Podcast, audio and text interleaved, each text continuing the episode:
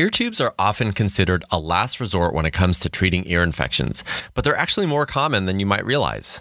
Let's talk with Dr. Michael Ferguson, Director of Ear, Nose, and Throat Surgery at WakeMed Health and Hospitals.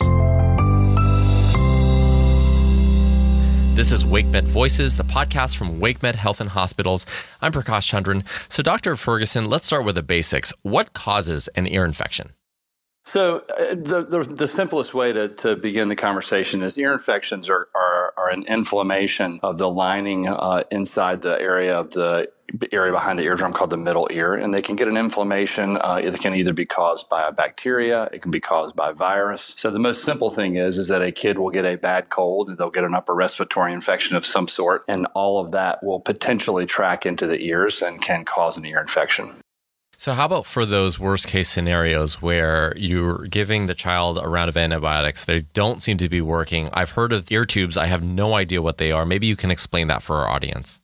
Great. Yeah. So ear tubes are kind of where it's the ear, nose, and throat sweet spot. When we have kids that are coming in to see us, they are basically coming in because they have one of a few different scenarios. They either have had multiple ear infections that continue to happen. We generally diagnose, or we generally classify recurring ear infections as kids that have 3 or more infections in a 6-month period or 4 or more infections in a 1-year period. And so those kids will usually make their way to us, or the kids that no matter what you do, the ear infection isn't getting better. And that's when you begin to say, okay, well, we can keep slamming our knuckles in a drawer with the same treatment over and over again, or we can say, is there something different we can do? And ear tubes is the definition of something different we can do. And essentially, the big problem is that the normal way that we ventilate that space called the middle ear behind our eardrum, the normal way that we ventilate it oftentimes just doesn't work very well with kids. And so you have this space behind the eardrum, which is constantly under negative pressure. And that negative pressure keeps basically sucking in fluid. It sucks in bacteria or viruses from the back of the nose. You treat it with antibiotics, but it's just wash, rinse,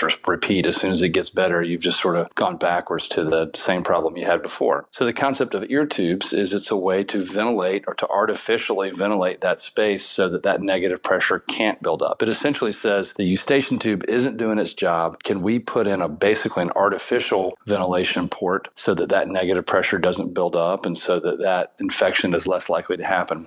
I always describe to parents, if I handed you a vacuum-sealed jar of olives and I said, how in the world are you going to break the seal on this jar? Well, everybody knows the answer to that question. You're either going to open the lid of the jar, or even if you just take a can opener and put a hole in the lid of the jar, that is going to break that vacuum seal and that fluid is going to come out of that jar. The middle ear and the eardrum of a kid is basically like a little miniature jar that I want to put a hole in the lid of, and that's what an ear tube does. Got it. That makes a lot of sense. And does the ear tube actually stay in the child's ear through adulthood, or is it something that gets removed over time?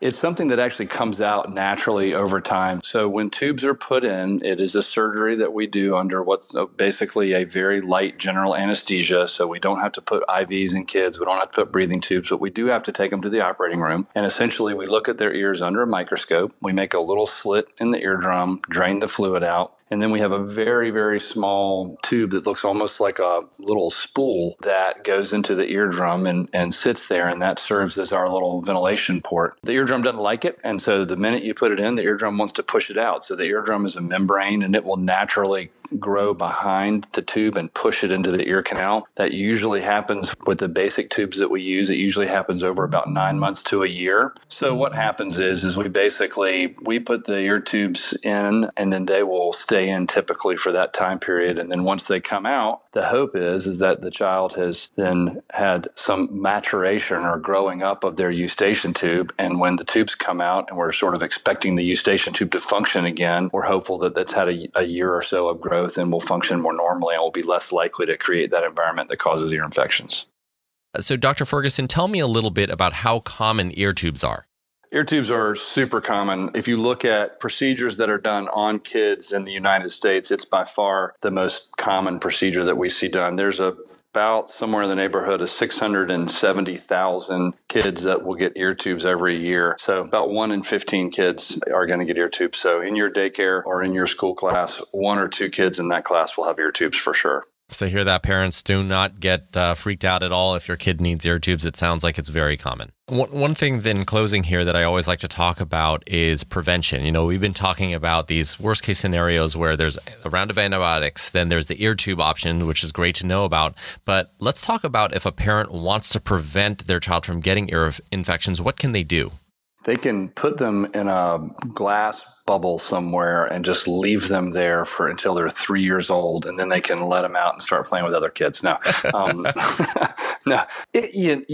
The basic principles behind it is what you already know. I mean, just kids washing their hands and not trying to wipe their noses on other people's clothes as much as possible is the obvious, the way to prevent it. But we are humans, and we are going to interact, and we are going to share germs, and there is no way to prevent that. The hope is that your kid is one of those kids that has a nicely, normally functioning eustachian tube, and you don't really run into this problem of recurring infections. But if you do, for us, we feel like the kids that continue to have problems, ear tubes are a really life-saving or life-altering solution for families, because you go from having this kid that's miserable all the time to essentially in a pretty quick, simple 5-minute procedure, you almost can prevent the vast majority of the infections ever happening again. And then the other thing is probably worth mentioning is ear tubes also add a separate benefit for kids that have them, in that it's not just about preventing, it's about an easier way to diagnose and treat. You remember I said kind of at the beginning of this talk that we have scenarios where it's really hard to know if a kid has an ear infection. Well, when they have an ear tube, they now have a little pipe in their ear, and if they get an ear infection, it'll drain out and you'll see the infection, and moms and dads can know their kid has infections. And instead of always having to go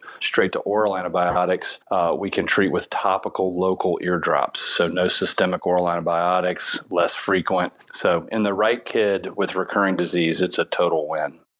All right, Dr. Ferguson, really appreciate your time today. That's Dr. Michael Ferguson, the Director of Ear, Nose, and Throat Surgery at WakeMed Health and Hospitals. Thanks for checking out this episode of WakeMed Voices. Head on over to wakemed.org to get connected with Dr. Ferguson or another provider. If you found this podcast helpful, please share it on your social channels. That would really help us out. And be sure to check out the entire podcast library for topics of interest to you. I'm Prakash Chandran with WakeMed Voices, brought to you by WakeMed Health and Hospitals in Raleigh, North Carolina. Thanks, and we'll see you next time.